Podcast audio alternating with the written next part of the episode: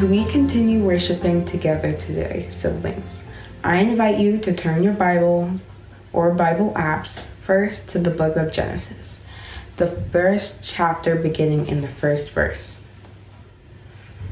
Let us receive together the word of God. In the beginning, when God created the heavens and the earth, the earth was a formless void, and darkness covered the face of the deep, while wind from God swept over the face of the waters. Now, please turn your Bibles or Bible apps to the Gospel of Matthew, the 28th chapter, beginning in the 16th verse. Let us receive together the Word of God. Now, the eleven disciples went to Galilee, to the mountain to which Jesus had directed them. They saw him and they worshipped him, but some doubted. And Jesus came and said to them, all authority in heaven and on earth has been given to me. Go therefore and make disciples of all nations, baptizing them in the name of the Father and the Son and the Holy Spirit, and teaching them to obey everything that I have commanded you. And remember, I am always with you to the end of the age receive what the Spirit is saying. Thanks be to God.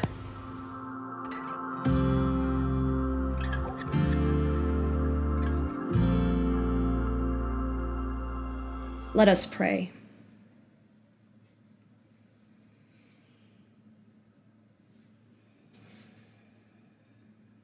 God, we breathe in Spirit, who from the beginning has given us life.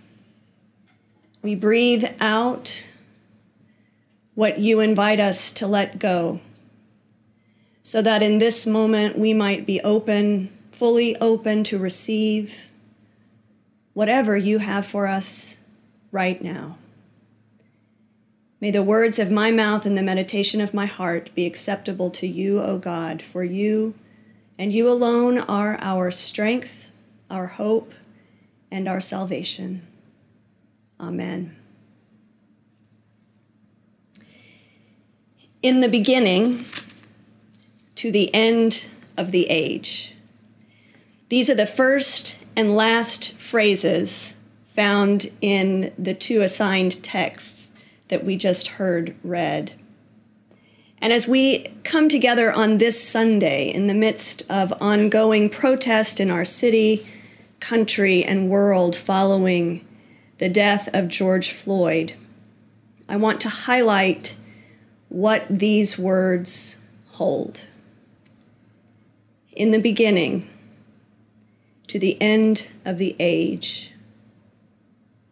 These words hold the promise of God's presence in this world, God's abiding presence with the whole of creation, God's steadfast tender presence with you and with me in our deepest suffering and in our greatest triumph.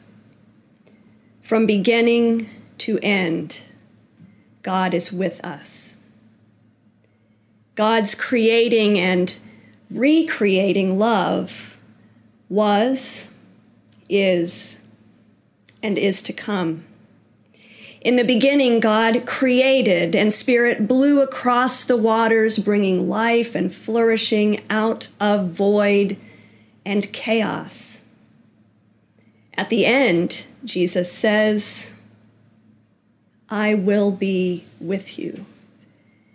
Between the beginning and the end, we are commissioned by Jesus to continue his work and way to proclaim the good news of God's kingdom, to heal, to liberate, to usher in new life, to baptize, to teach others to obey all that Jesus commanded, and then to do all of that in the name of the God whom Jesus reveals most fully.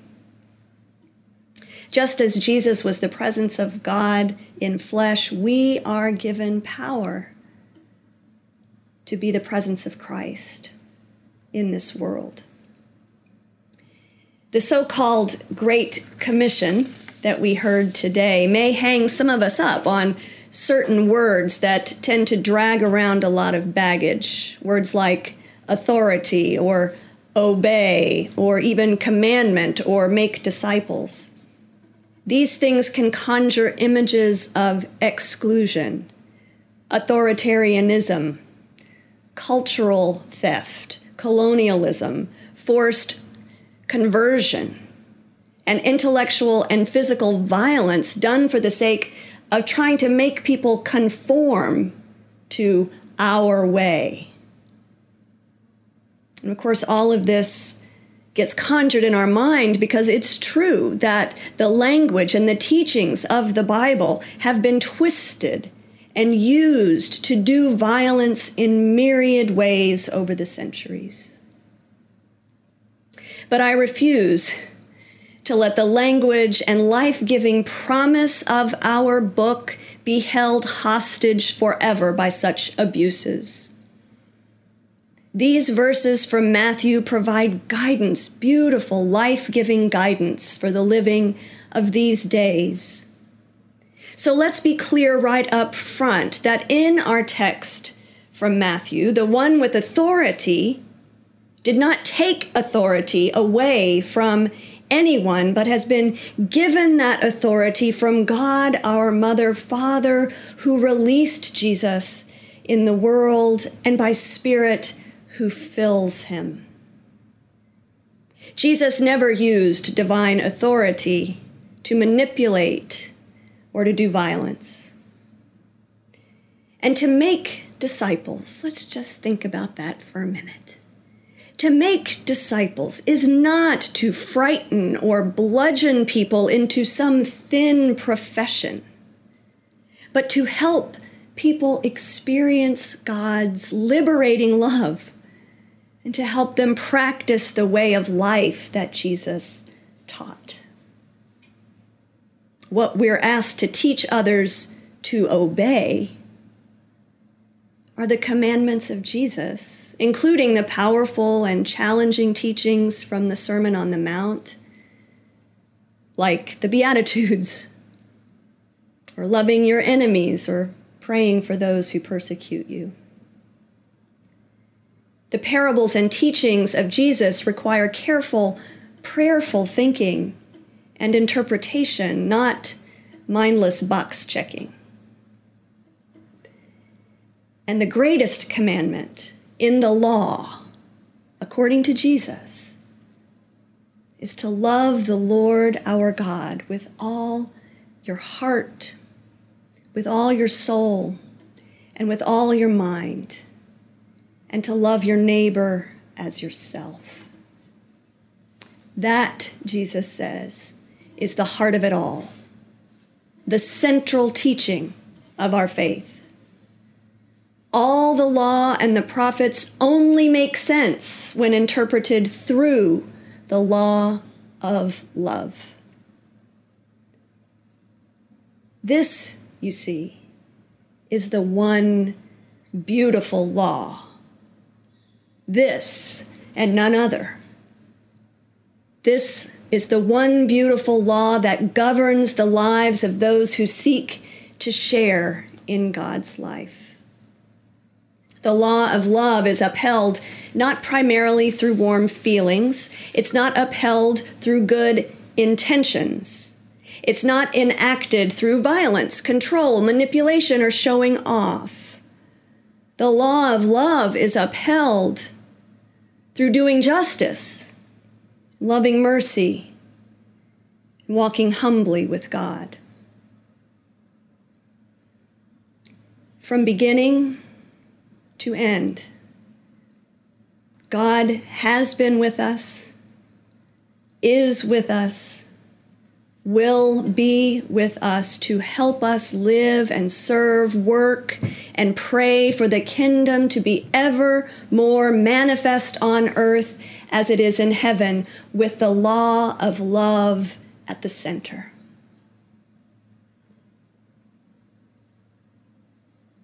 see how God has been with us in the past. God was with the prophet Miriam as she sang and danced her people's march from slavery to freedom.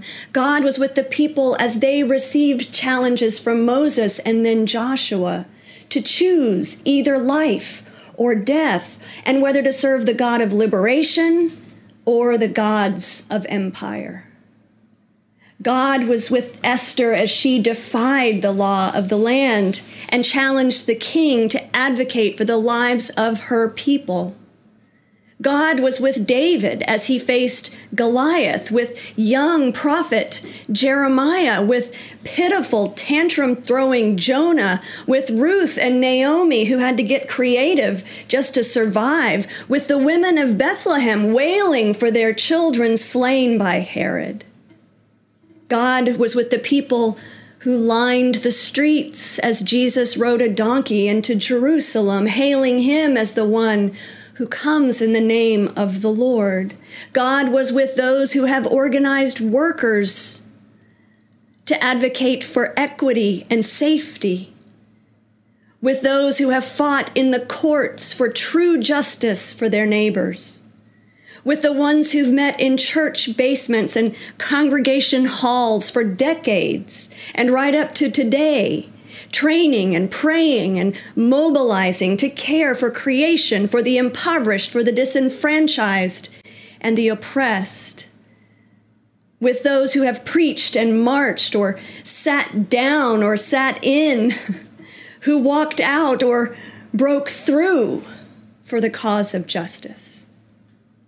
God has been with brilliant scholars who provide critique and vision, and with young leaders in all the movements that have made any change, including the Black Lives Matter and other movements for change in our country, those whose blood, sweat, and tears have helped bring us to the moment we are witnessing now.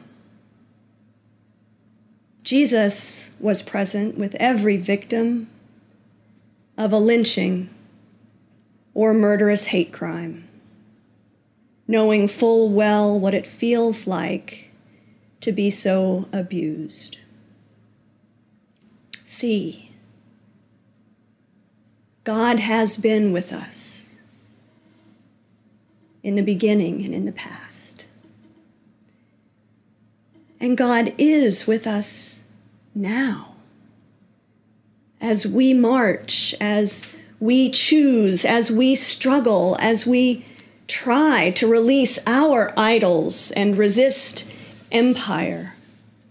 God is with us as we advocate for change that will celebrate and protect the lives of Black and Brown people, as we stand up to aggressors and oppressors God is with us as we cry out in lament and in solidarity with all those victimized by racial violence and by injustice in our land. God is with us as we line our streets and kneel for eight minutes and 46 seconds to honor the life of George Floyd and the lives of all of those that have been lost to this racial pandemic, and to proclaim our commitment to the world, a world that values human lives more than property, economic gain, or growth in the markets.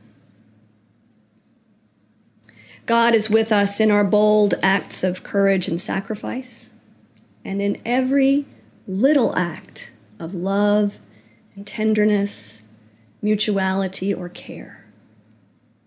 God is with us in the places where we get hung up and afraid and defensive and angry or anxious. God is with us in the beautiful, complicated mix of human experience where, did you know this? We can hold many different realities, concerns, and ideas together at the same time. Human life does not exist in either or categories, though that is what everybody in so many places are trying to tell us right now. That is not the way human life works. That is not the best we can do. Human life doesn't exist in either or, but is always both and, and, and. For just one example, you can love and support friends and family who are in the military and the police force and advocate for change or even full blown overhaul in those institutions. God is with us in this beautiful mix of human experience, this beautiful mix where today, at one and the same time, we can be proudly celebrating, joyfully celebrating our graduates, and deeply grieving and raging at the reality of our world. We can be distracted or distressed by personal issues and honoring and advocating for LGBTQ folks during this Pride Month and feeling hopeful and inspired by the ways that people in our city and across the nation and world are rising up to say that racist violence must end. We are doing all of that and more right now. God is with us in all of it. And God will be with us in whatever happens next. God will be with us in what I predict will be as we show up not only to share in public protest, but show up at the ballot box as we respond to calls to organize and to build public power for change and to participate in public actions that advocate for new priorities and policies that serve our most vulnerable neighbors and the common good. God will be with us as we pray with and for one another, deepen our own awareness of the things that sustain white supremacy in our lives and organizations. And if we're part of, actively part of Foundry Church, God will be with us as we complete our journey to racial justice survey today. God will be with us as we address the brokenness in our personal lives and relationships, as we do our part to dismantle unjust systems and to build a society truly founded on the law of love. God will be with us when we hurt each other in the process of our own growth, the process of building a better world. God will be with us when we make mistakes and when we struggle to know what to do. God will be with us as we keep trying. In God's ongoing recreation of this world, all the gifts of the people of God will be needed. Good thinking, deep praying, generous giving, wise visioning, strong leadership, loving agitation, thoughtful parenting, careful administration, strategic organization, inspired artistic expression, smart lawyering spiritual and physical healing and patient teaching and loyal friendship and every other gift we have to offer. God will be with us.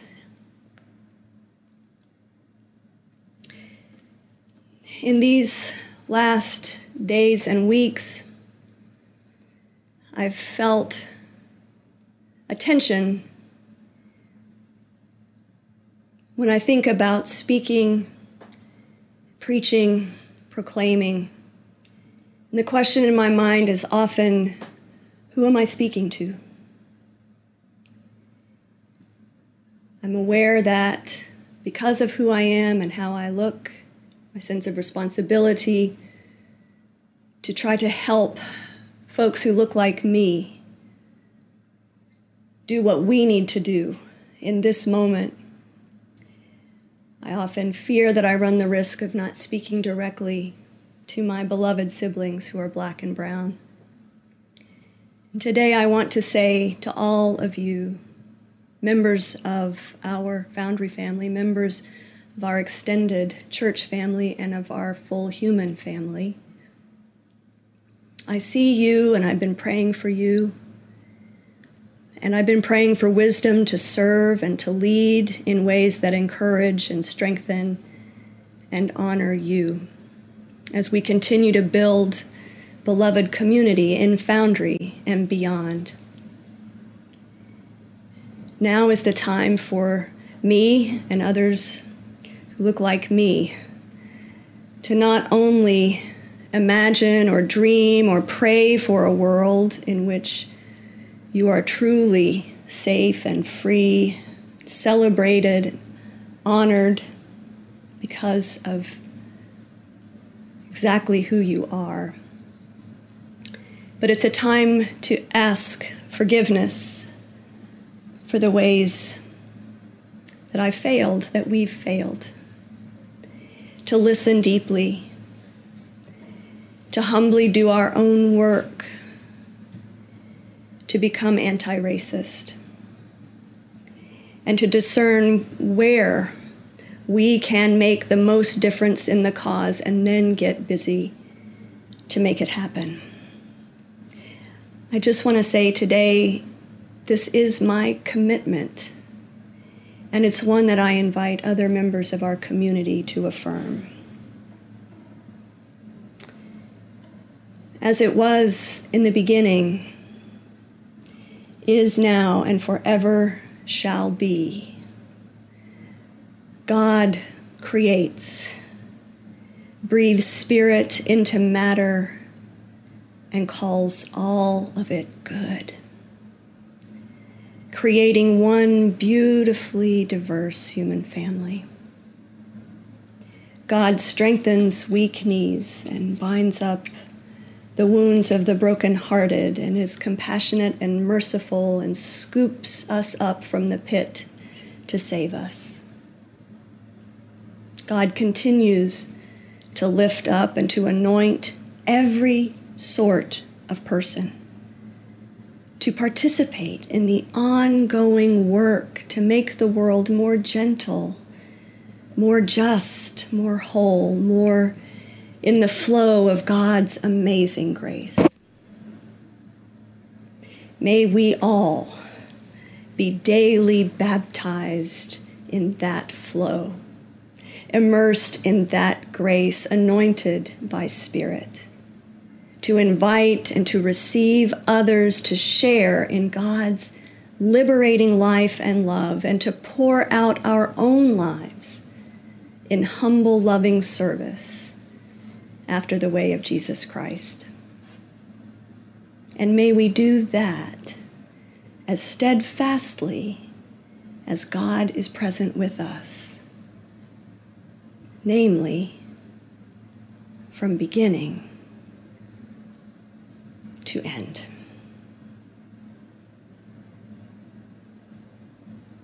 In the name of the Father, and the Son, and the Holy Spirit, one God, Mother of us all,